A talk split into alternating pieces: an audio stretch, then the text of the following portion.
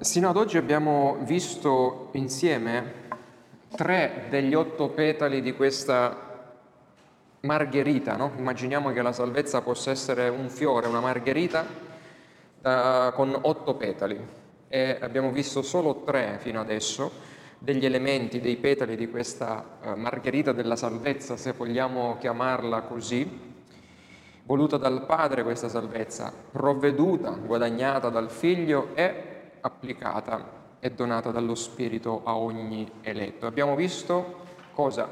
La chiamata efficace, poi abbiamo visto insieme la eh, rigenerazione e poi abbiamo visto fede e pentimento. E quest'oggi provate a indovinare quale parte vedremo di questa meravigliosa margherita della salvezza, niente po' di meno che la dottrina della giustificazione per sola fede.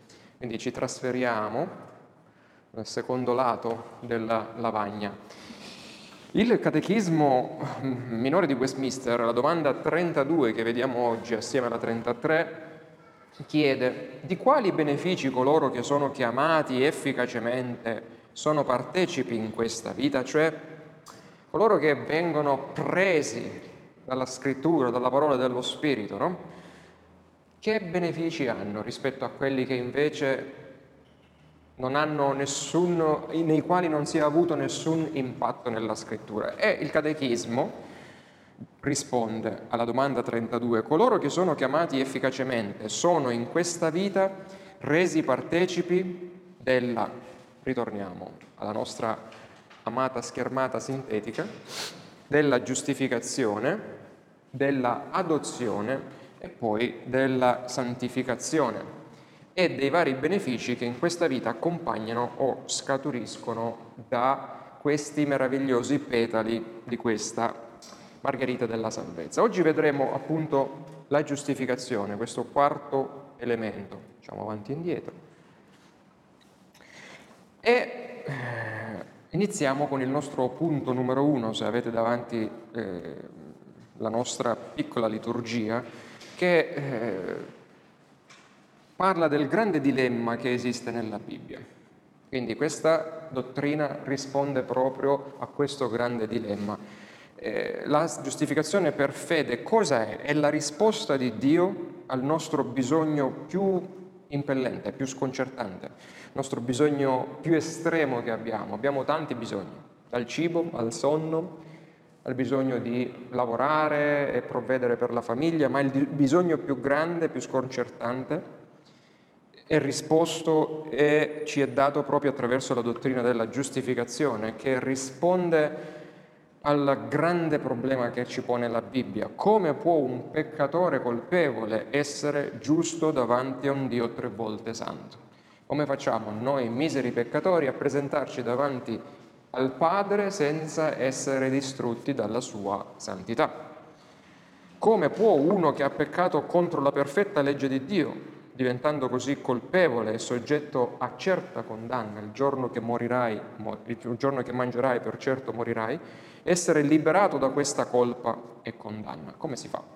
Come si viene salvati? Ciò a cui dobbiamo pensare se vogliamo comprendere appunto come veniamo salvati, la, giustiz- la dottrina della giustificazione, eh, è riflettere o pensare, immaginare ad una persona colpevole che viene a trovarsi davanti a un giusto giudice. Infatti dice, eh, è scritto al libro del Deuteronomio, Deuteronomio, al capitolo 25, se c'è una controversia tra gli uomini, dice Mosè, essi andranno in giudizio affinché siano giudicati da chi? Dai giudici che Dio aveva proposto, i quali giustificheranno i giusti e condanneranno gli empi. Eh, vedete, ogni tanto uso questo esempio, no? Immaginiamo che eh, io torni, adesso c'è qui mia moglie, torni a casa mia e trovi sull'uscio di casa un ladro che esce dal mio appartamento con le mani sporche di sangue e ovviamente entrando trovo che lui ha ovviamente ucciso i miei familiari. No? Quindi, colto sul fatto, viene la polizia, eh, i vicini hanno chiamato la polizia, io arrivo, vedo la scena, non posso fare niente, arriva davanti al giudice quest'uomo e il giudice, dopo aver analizzato i fatti, dopo aver ratificato che lui è colpevole, che ha commesso il fatto, poi nella sentenza lo dichiara non colpevole, cioè lo giustifica. Come può succedere? Come pensate che questo giudice possa essere considerato da me? Ovviamente un giudice corrotto, la prima cosa che io penserei, che non fa giustizia. E allora se prendiamo questo esempio, macabro e brutto per quanto possa essere per me e per la mia famiglia che sta ascoltando, ma lo prendo come esempio, come dovremmo comportarci o come dovrebbero comportarsi coloro che vedono gli eletti davanti a Dio assolti e dichiarati giusti da coloro invece che hanno subito soprusi o innumerevoli cose negative dagli eletti salvati per grazia. No? Come dovrebbero dichiarare Dio se non ingiusto? Perché hai salvato Vincenzo che era un peccatore in questo, in quello, in quello, in quello, e invece non hai salvato me. Vedete, questo è il grande dilemma della Bibbia. Come fa un Dio santo assolvere un colpevole e allo stesso tempo rimanere giusto e santo? Si vede facilmente no, da questo testo che abbiamo letto in Deuteronomio che eh, appunto quando c'è una controversia tra gli uomini si presentino davanti agli giudici e i giudici dichiarino chi è giusto, chi è colpevole che quando un giudice giustifica un uomo dichiara semplicemente che quell'uomo è giusto, cioè fa una dichiarazione. Allo stesso modo, quando un giudice condanna un uomo, cosa sta facendo? Dichiara semplicemente che quell'uomo è colpevole, che quell'uomo è malvagio. E questo è veramente importante per capire la dottrina della giustificazione. Se guardiamo al significato della giustificazione, Secondo la scrittura, essa è una dichiarazione emessa da Dio. Dio dice io ti dichiaro giusto. È il giudizio di Dio che viene pronunciato. Immaginate questo giudice che pronuncia. Maria Luce, Davide, voi siete giusti. È la sua testimonianza che determina una persona che non è più colpevole ai suoi occhi e quindi non è più soggetta a condanna.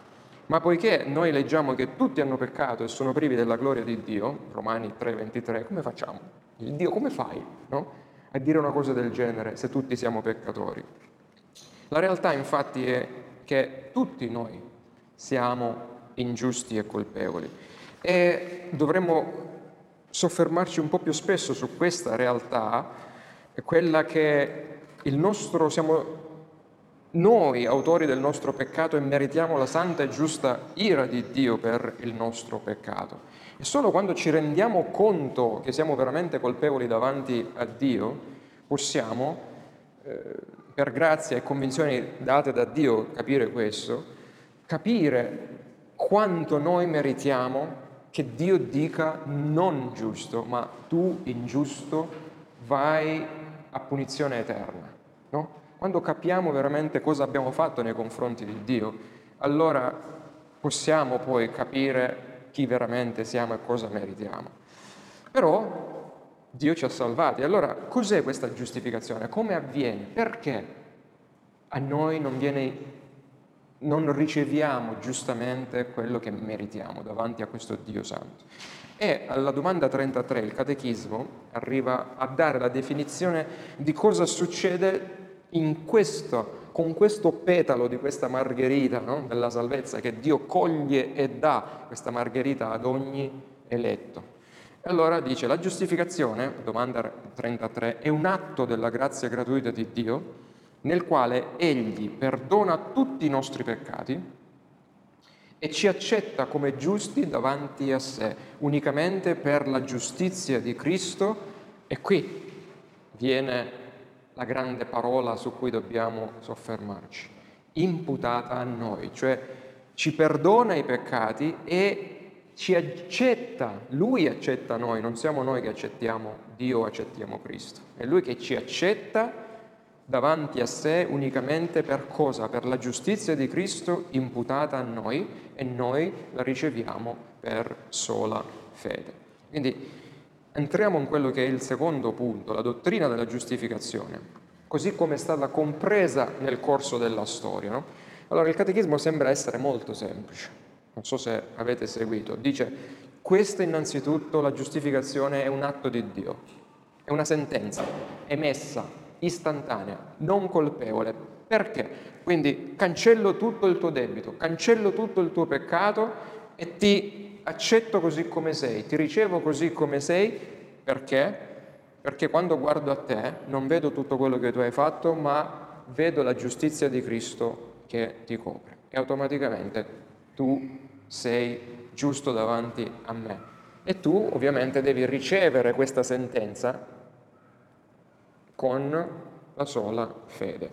È come se faccio un esempio un po' più pratico, no? prima di entrare un po' nello specifico cosa è successo nella storia. Mettiamo il caso che io ho fatto un brutto investimento nella mia vita.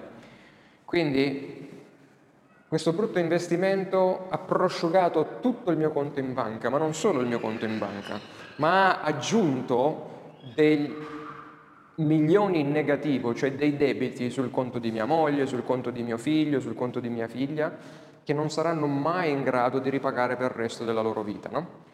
Ad un certo momento io vado davanti al giudice e lui mi dice colpevole, devi pagare. Poi dice però io ti considero come se hai pagato, perché un altro ha pagato per te. Quindi il tuo debito è stato saldato per te, per i tuoi figli, per tua moglie e così via. Però poi cosa devi fare tu? Ci credi? Non ci credi?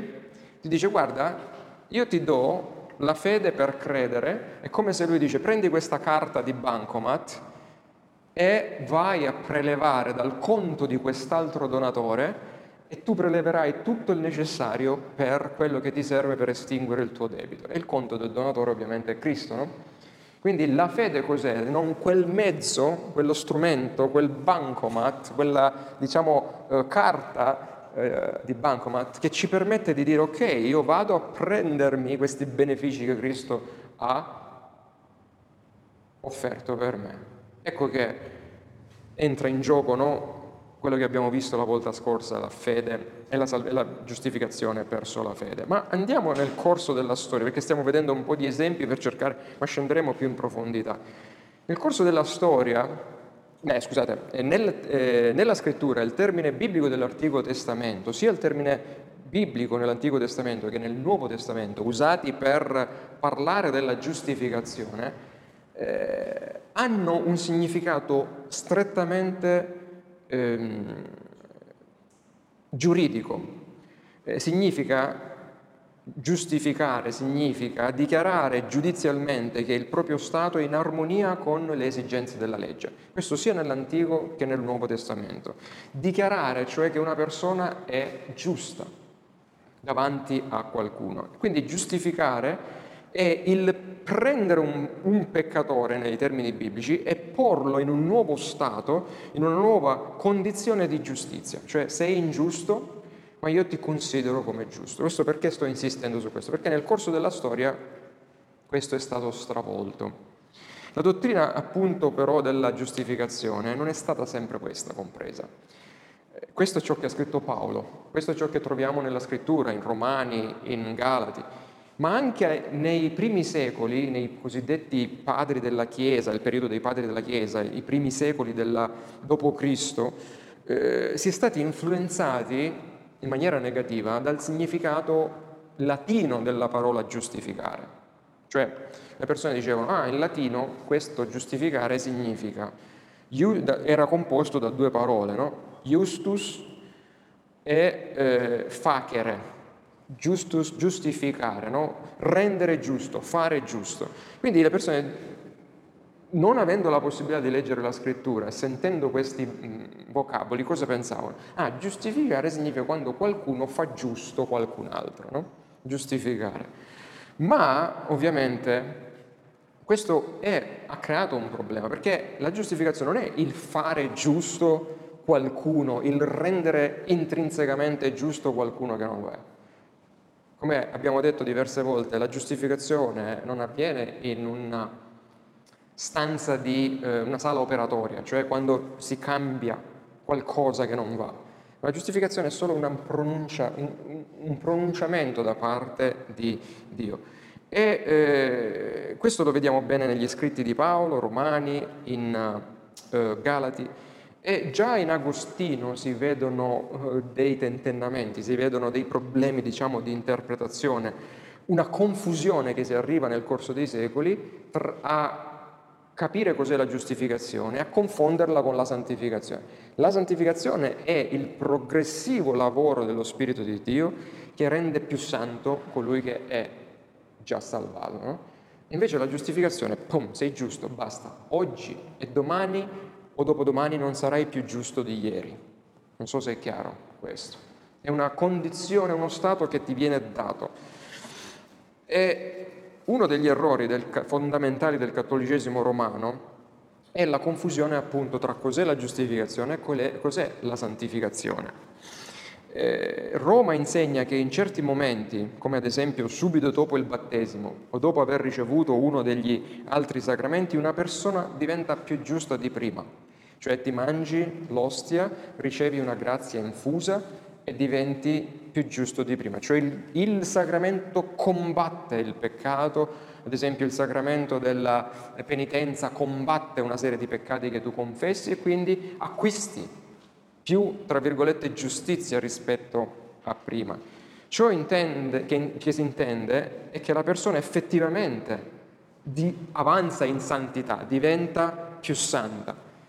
Eh, e non è giusta solo dal punto di vista legale davanti a Dio. E questa santità, secondo Roma, può essere parzialmente o addirittura totalmente distrutta dal peccato, cioè vai avanti, cresci, cresci, no? cresci, cresci, diventi un po' più giusto, un po' più giusto, poi pecchi prrr, e diventi di nuovo ingiusto, sia per peccati veniali, bugie bianche come si dice, sia per peccati mortali, cioè il sistema cattolico sacramentale è un andare avanti e indietro, cioè ricevi i sacramenti, procedi nella giustificazione, poi pecchi, ritorni indietro. Allora hai bisogno nuovamente dei sacramenti per poter riacquistare, poi indietro. E alla fine cosa succede? Che se tu chiedi ad un cattolico romano coerente con la dottrina eh, romana, lui non saprà mai se è salvato, né mo né mai, o meglio, muori e dici, ah vabbè, vado in purgatorio perché non si sa mai se ho mai estinto le mie colpe e così via.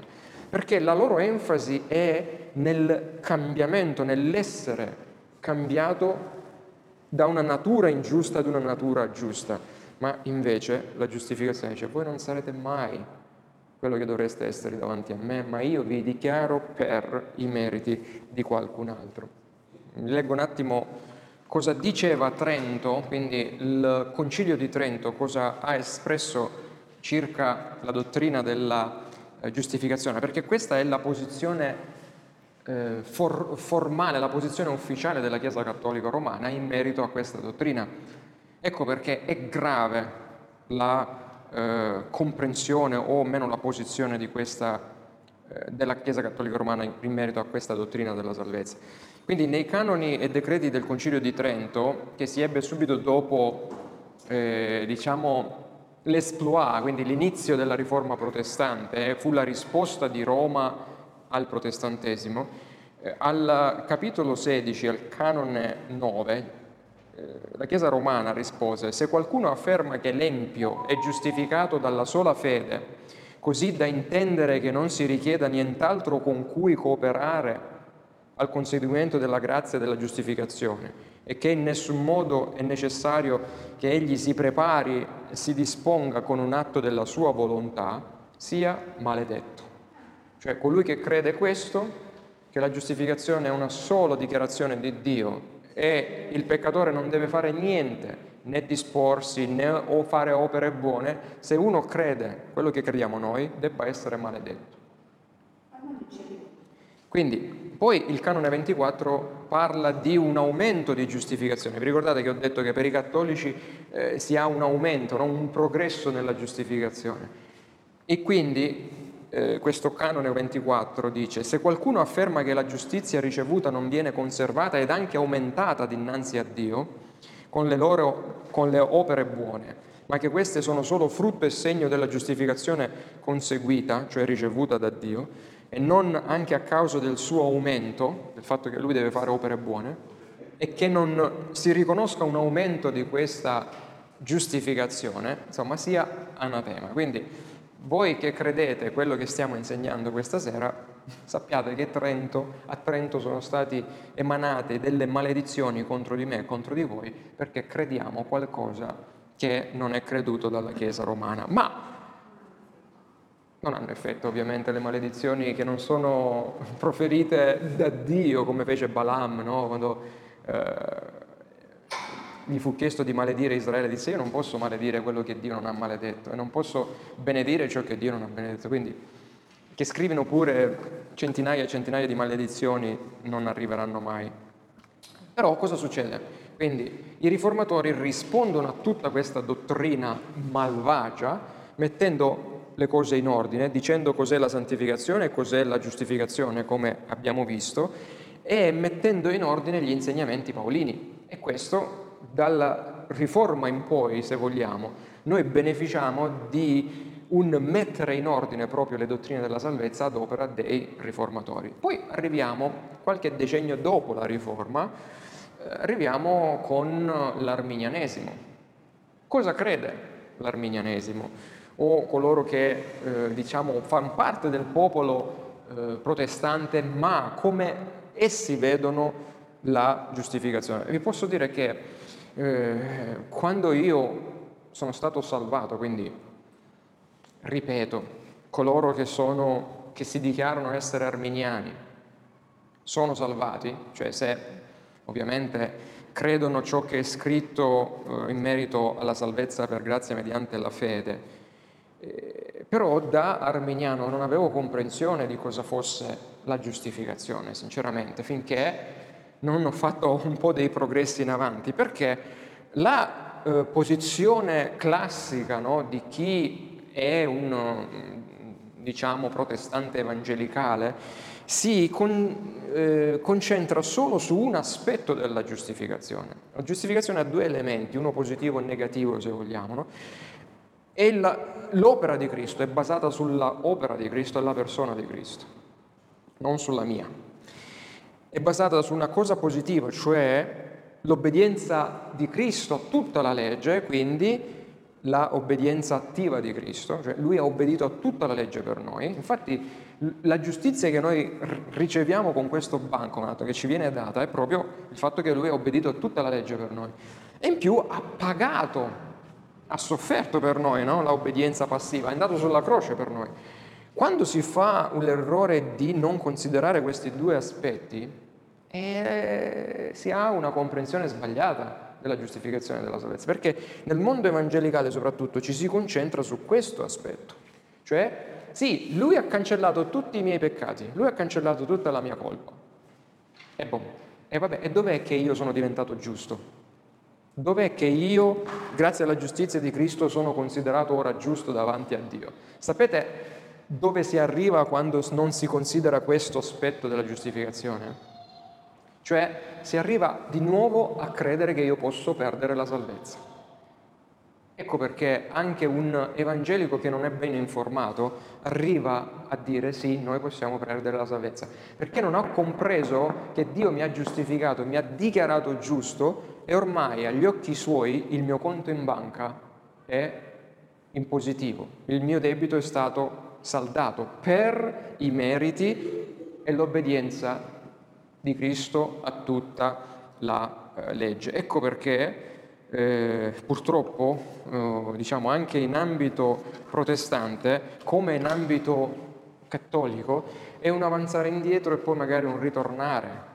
Quando io pecco, oh, perdo la salvezza, oppure no, devo... Eh, se, se riflettete, non, il non avere comprensione di queste dottrine fondamentali ti porta a vacillare e a, in un certo senso, commettere lo sbaglio di pensare che la salvezza di Dio, dopo che Lui te la dà, tu la perdi o Lui se la riprende. E purtroppo, anzi, grazie a Dio, non è affatto così. Quindi è importante capire la differenza, lo vedremo, tra giustificazione e santificazione per non uscire fuori strada, come la Chiesa è uscita fuori strada nel corso dei secoli. Per esempio, la giustificazione rimuove cosa? Quando Dio ti dichiara giusto, cosa fa? Rimuove la colpa. Ricordate, no? Io sempre dico, nel, nella caduta di Adamo abbiamo ricevuto due bollini, uno colpevole e l'altro corrotto. E noi giriamo con questi due bullini, colpevole e corrotto. La giustificazione toglie cosa? Colpevole, non più colpevole. La santificazione lavora sulla corruzione. Quindi quando vedete me e dice, ah guardate, un peccatore non più colpevole ma ancora corrotto, che va girando in questa vita. E, però la giustificazione non solo rimuove questa colpa, ma restituisce al giustificato tutti i diritti filiali, cioè noi entriamo pienamente in possesso di tutti i benefici dell'essere figli di Dio, eh, ovviamente per i meriti di Cristo, compresa l'eredità eterna. La santificazione toglie questo inquinamento, questa corruzione del peccato e rinnova noi sempre più all'immagine di Dio. Poi la giustificazione avviene al di fuori del peccatore. Cioè la, la, la, la, giustificazione è una definizione che viene proclamata da Dio, no? E boom, viene ricevuta dal, dal peccatore. Invece la santificazione è lo Spirito di Dio che opera nel peccatore, nella vita, nel gior- giornaliera del peccatore. E poi la giustificazione è una volta per tutte. Questa è un'altra eh, cosa che dobbiamo tenere presente. Avviene una volta, non come si crede nella, diciamo, dottrina eh, cattolico-romana che puoi essere, avanzare nella giustizia. No, avviene una volta per tutte, mentre la santificazione è progressiva. È un lavoro costante dello Spirito di Dio la giustificazione è una dichiarazione puntuale, cioè che avviene una volta e mai più da parte di Dio. E abbiamo visto quindi quella che è anche la prima parte del nostro studio, quindi trattare la natura della giustificazione al punto eh, terzo, ma prima di entrare nel punto 4, che è il vivo di questo schema, mi fermo qui per chiedere se ci sono delle domande e poi ci avvieremo alla conclusione. Quindi andiamo a vedere quello che succede quando Dio ci dichiara giusti. Eh, quando diciamo imputazione, che, che Dio imputa la giustizia di Cristo a noi, questo vocabolo imputare è molto importante. Intendiamo che Dio, intendiamo che Dio ha considerato da quel momento in poi quel peccatore, eh, una persona originariamente ingiusta, l'ha considerata giusta perché ha preso la giustizia di uno e gliel'ha attaccata sul curriculum, sulla vita dell'altro. No? Però nella Bibbia parliamo di diverse imputazioni. Per esempio, si parla ad esempio dell'imputazione del peccato di Adamo. Vedete, questo signore qua, Adamo, Peccando, cosa ha fatto? Ha trasferito il suo peccato e la sua colpa su tutta l'umanità. E quello è il primo guaio, è la prima imputazione che vediamo nella scrittura. E quindi l'ha trasferita su di noi. Poi, ad un certo momento, vediamo cosa succede. Succede che noi trasferiamo, secondo la scrittura, questo peccato e questa colpa su Cristo. E quindi imputiamo l'imputazione, no? eh, imputiamo noi il nostro peccato, o meglio, Dio imputa il nostro peccato su Cristo. Infatti, come scritto da Paolo in 2 Corinzi, infatti egli, cioè Dio, lo ha fatto, ha fatto lui, Cristo, peccato per noi. Il nostro peccato è stato messo a suo carico e lui è stato trattato come se avesse peccato, diciamo come se, se lui eh, lui è stato trattato e ha pagato per il nostro peccato che Dio ha imputato su di lui. E questi, questa è l'ubbidienza passiva, cioè tu passi a lui il suo peccato, Dio passa a lui il tuo peccato e distrugge l'unigenito figlio senza peccato. Perché ricordate, giustizia deve essere fatta. Se sto Dio dichiara che tu sei giusto, non può farlo così gratuitamente. Lui deve essere soddisfatto, lui deve mettere, fare giustizia. Quindi questa è la prima imputazione. Vedete, Adamo su di noi, ma lui poi Dio lo rimputa su Cristo. Poi la seconda parte l'imputazione invece della sua giustizia su noi ingiusti. Quindi l'obbedienza a tutta la legge dice ok, tu hai superato a pieni voti durante la tua vita la prova, i meriti di Cristo li attribuiamo agli immeritevoli peccatori quali noi siamo. Quindi chi è che compie questo travaso di cose? Dio. Cioè nel patto di Dio avviene questo travaso e, vedete, il patto d'opere, e nel patto di grazia il nostro peccato, la nostra colpa passano su Cristo e la sua giustizia passa su noi. Quindi non è un andare a cambiare no? il cuore di un uomo per dire lo faccio diventare più giusto e più sano, no, è una dichiarazione che Dio emette a nostro favore, solo per l'opera di Gesù Cristo, che è l'opera della persona di Cristo, è il fondamento della nostra giustificazione. E come abbiamo detto, come riceviamo tutto questo? Tramite lo strumento della giustificazione, cioè sto bancomat che ci viene dato, che è la fede. Io ti ho salvato, io ho fatto quest'opera meravigliosa, io ti ho rigenerato, scusate, chiamato, rigenerato, ti ho dato la fede, il pentimento, usale e io ti giustifico. Perché? Alcuni hanno pensato, quando siamo giustificati? No? Nell'eternità, quando Lui ha deciso questo piano di salvezza, quando Cristo ha pagato, quando è che veniamo giustificati? E qui voglio un attimo ritornare indietro su questo schema. Per vedere più chiaramente quando avviene la giustificazione dobbiamo sottolineare alcune verità. Uno di questi è il fatto che un uomo può essere, come abbiamo detto, giustificato una sola volta, no? Se ricordate. Non è possibile per un uomo essere giustificato più volte, come abbiamo visto, e non è un'opera la giustificazione graduale come la santificazione. E perché questo? Perché non è qualcosa che accade in noi, è qualcosa che è già accaduta in Cristo e ci viene, come abbiamo detto, imputata a noi. Quando un uomo si pente del suo peccato e crede nel Signore Gesù Cristo, in altre parole, da quel momento in poi, anche per tutta l'eternità, lui diviene giusto davanti a Dio. Quindi quando è che avviene questa giustificazione? Nell'eternità, come alcuni credono? No, noi siamo stati eh, salvati già dall'eternità. Eh, no, quando, solo quando Cristo ha pagato alla croce. L'Apostolo Paolo ai Romani dice, non c'è dunque più alcuna condanna per coloro che sono in Cristo. E quando è che noi entriamo ad essere in Cristo? Eh, un'altra cosa che dobbiamo sottolineare è il fatto che nessun uomo è giustificato finché non si pente e crede.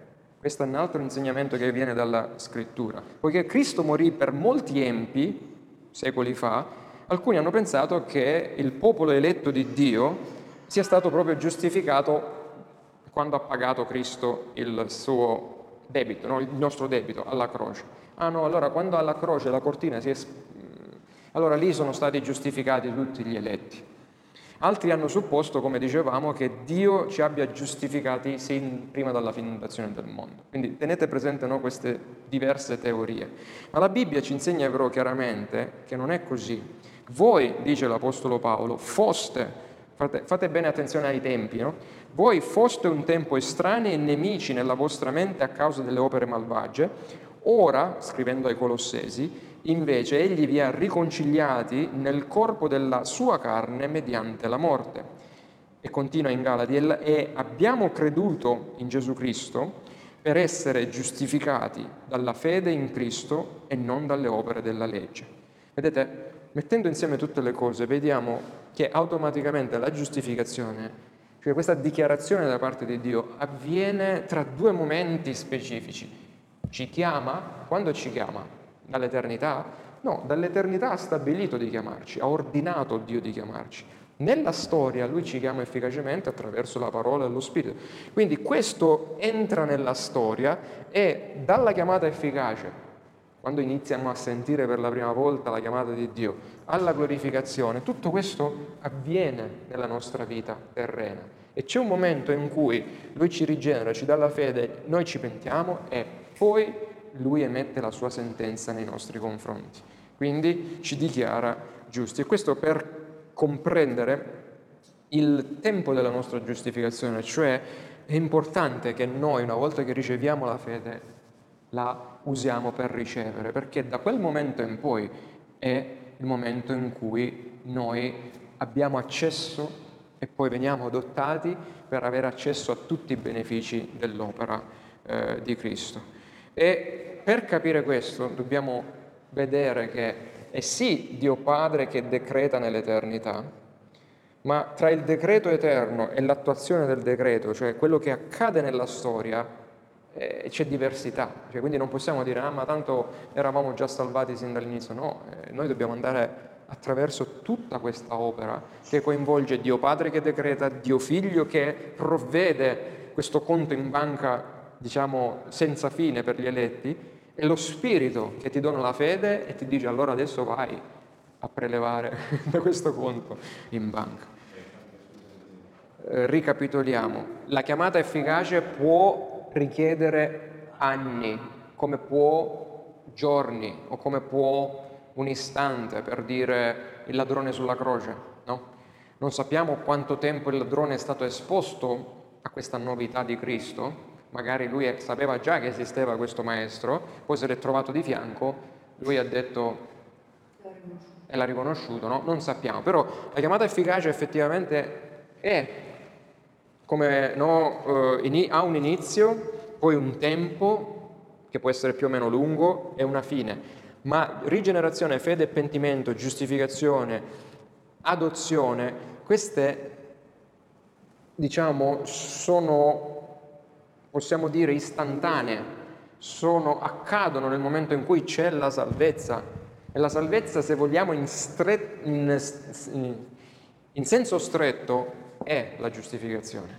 Cioè, finché, anche se tu sei, vedete, no, tu sei rigenerato, rigenerato significa che non è che sei rigenerato e rimani lì, no? come le ossa secche no, quando riprendono in Geremia e in, in, uh, Ezechiele, eh, cioè non è che sei rigenerato e poi rimani lì morto come morto, no? ormai c'è vita in te, ma quando Dio ti dichiara giusto è lì che dice sei ormai salvo da tutti i tuoi debiti, perché Dio in quest'atto ti ha cancellato i peccati, passati, presenti e futuri, e ti dichiara giusto.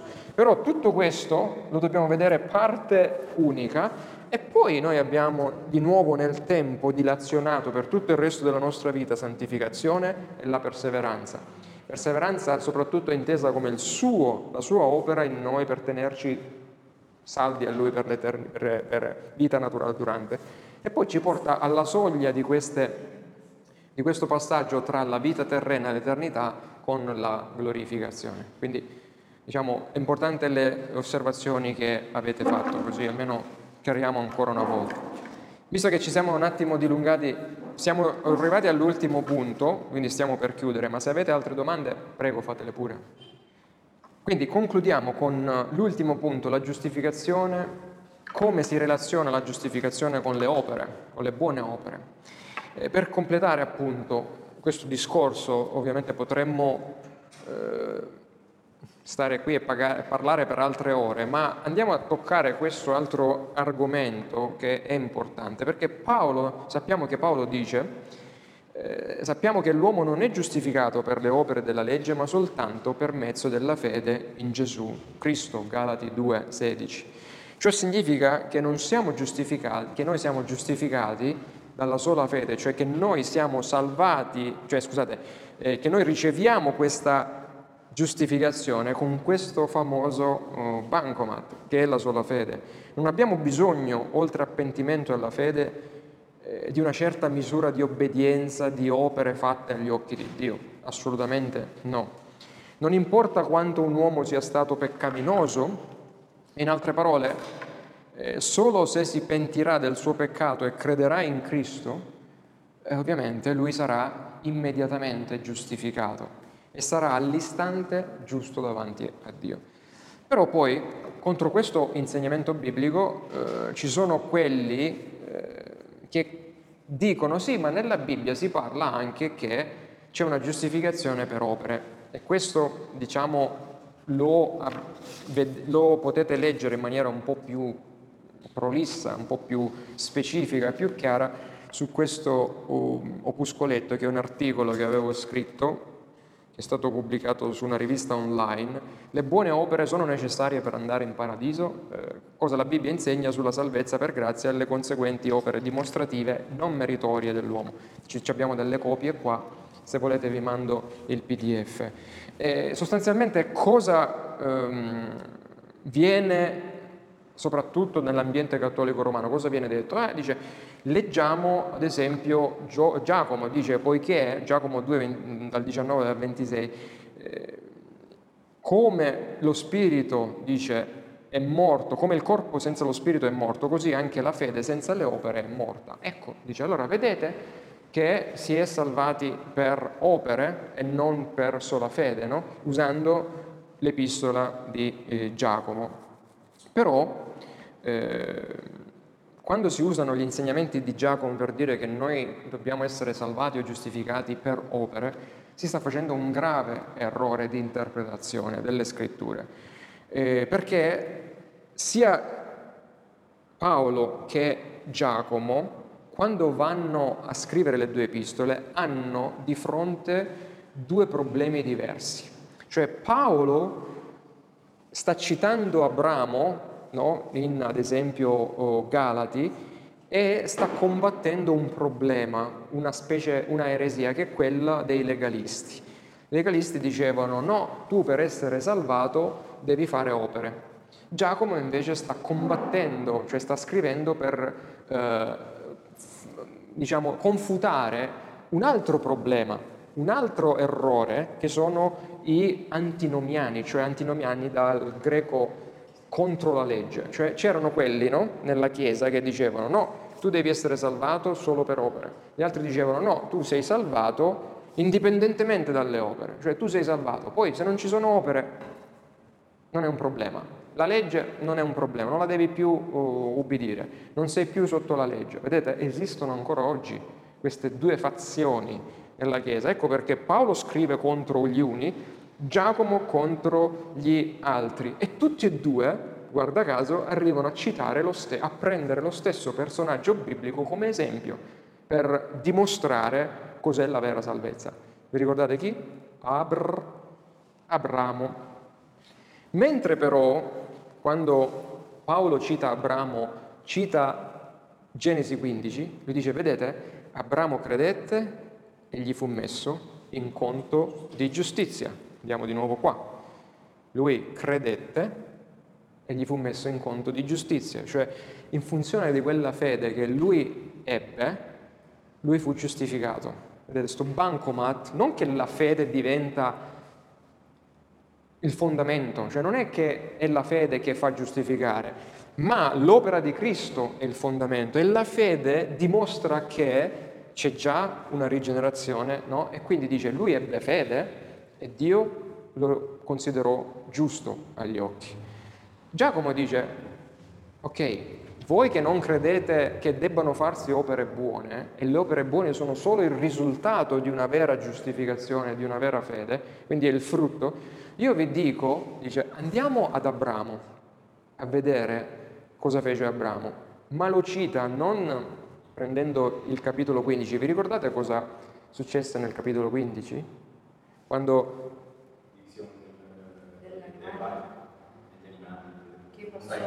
praticamente Dio gli aveva fatto vedere la promessa, Dio gli parlò, Dio gli mostrò in anticipo questo patto del, di grazia e lui credette. Credette che del sangue sarebbe stato sparso e che lui avrebbe beneficiato del sangue di qualcuno, no? E quindi credette e fu salvato. In Genesi 22, allora, in Genesi 15 Già, eh, Abramo è salvato davanti a Dio. I teologi dicono coram Deo, davanti a Dio, cioè è una questione tra Abramo e Dio. Ma come tu fai che, a sapere che Abramo era salvo se tu non eri con Abramo e con Dio quando Dio parlò ad Abramo? E allora lo sai attraverso le buone opere, perché cinque, sette capitoli dopo Dio dice Abramo, dammi tuo figlio. E Abramo arriva a compiere quest'opera in ubbidienza. Giacomo dice, vedete che la fede è sempre accompagnata dalle opere, perché, scusate, sì, la fede, perché se era veramente salvato questo Abramo, se, no, se non fosse stato salvato, come sarebbe arrivato a offrire e a obbedire a Dio e a fare questa opera di obbedienza? Tant'è che, cosa disse Dio? Disse, ora so che tu mi ami, no? ma ovviamente non è che lo disse perché prima non lo sapeva, perché in Genesi 22 Abramo diede dimostrazione coram mundo, non coram Deo, davanti al mondo di essere stato giustificato per l'ubbidienza, per aver prodotto queste opere in accordo alla salvezza che Dio aveva già creato in lui, dato in lui e era già, lui era già stato giustificato in Genesi 15 quando lui credette. Quindi la giustificazione del giusto per le opere conferma la giustificazione ricevuta per fede, cioè sei stato salvato, tempo passa. Quanti capitoli possono passare della tua vita? Sei, sette, come, come Abramo, sette capitoli, ma poi farai vedere che ci sono delle opere buone nella tua vita, in accordo a ciò che è l'opera di, di Cristo in te. Se non fosse così, se Giacomo non, fosse, non stesse dicendo la stessa cosa di uh, Paolo, ma da un punto di vista diverso, vorrebbe, vorrebbe, dire che andrebbe contro Paolo, andrebbe contro la scrittura, vorrebbe dire che eh, Abramo e Raab, ad esempio, furono salvati per le buone opere, ma non è così. Ecco perché è importante andare in profondità e vedere le cose come tutte si mettono in linea una dietro l'altra secondo la verità di Dio. Questa dottrina della giustificazione per fede è così importante che è stata giustamente chiamata da Martin Lutero l'articolo di una chiesa stabile o di una chiesa che cade in rovina. Articulus stantis vel cadentis, dicevano i latini, ecclesia, cioè se si capisce la giustificazione verso la fede, quando viene predicata la giustificazione verso la fede, possono commettersi altri errori, però state sicuro di essere in una vera Chiesa di Cristo. Se non viene, dicevano, e dico anch'io, predicata questa dottrina così come la troviamo in Paolo e negli altri scritti del Nuovo Testamento, oltre che nell'Antico, scappate da quella Chiesa perché non è la Chiesa di Cristo, è purtroppo una falsa Chiesa. Ma appunto eh, facciamo attenzione perché proprio questa dottrina, più che ogni altra, vedete, proprio questa dottrina qui è, diciamo, in quella dottrina si vede quella che è la potenza e la gloria del Vangelo di Dio, più che nelle altre, perché dalla giustificazione poi chi è veramente giustificato e salvato, poi si vedono i frutti delle buone opere, ovviamente attraverso la fede vera salvifica che Lui ci ha dato. Continueremo poi con vedere gli altri aspetti, gli altri petali di, questo, di questa meravigliosa margherita che è la salvezza che Dio dona ai Suoi eletti.